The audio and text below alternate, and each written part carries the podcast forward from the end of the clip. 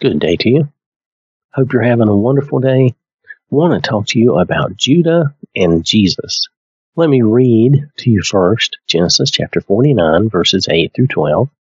Judah, you who are he whom your brothers shall praise.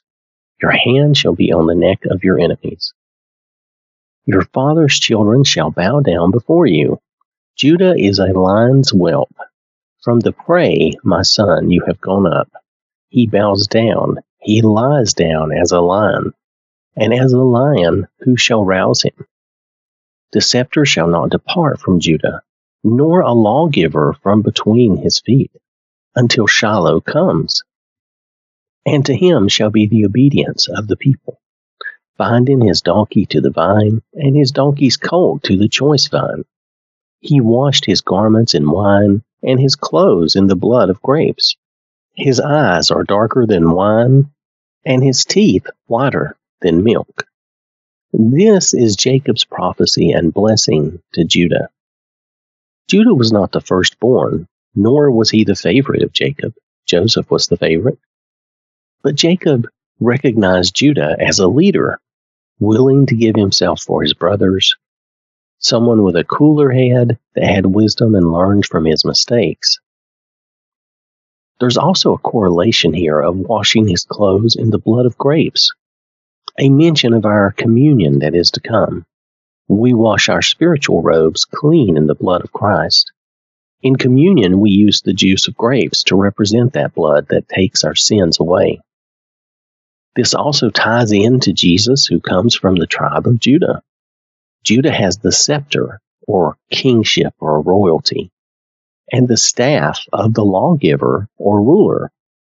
Jesus is our king and our judge.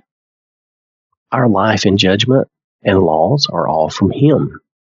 Jesus has this authority given from God. If you look in John chapter 5, verses 24 through 30, this is Jesus speaking. Most assuredly, I say to you, he who hears my word and believes in him who sent me has everlasting life, and shall not come into judgment, but has passed from death into life. Most assuredly, I say to you, the hour is coming, and now is, when the dead will hear the voice of the Son of God, and those who hear will live. For as the Father has life in himself, so he has granted the Son to have life in himself, and has given him authority to execute judgment also, because he is the Son of Man.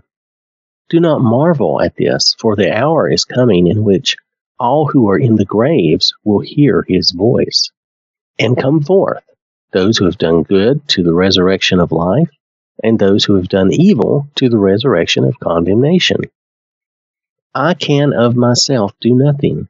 As I hear, I judge, and my judgment is righteous, because I do not seek my own will, but the will of the Father who sent me.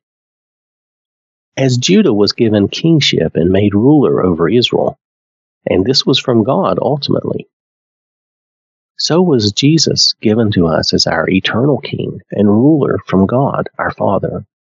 He is not the first chronologically in the human sense of being in a physical body, but Jesus is the first spiritually and in authority. So I want to thank you for listening. Hope you have a wonderful day. May the Lord bless you and keep you safe.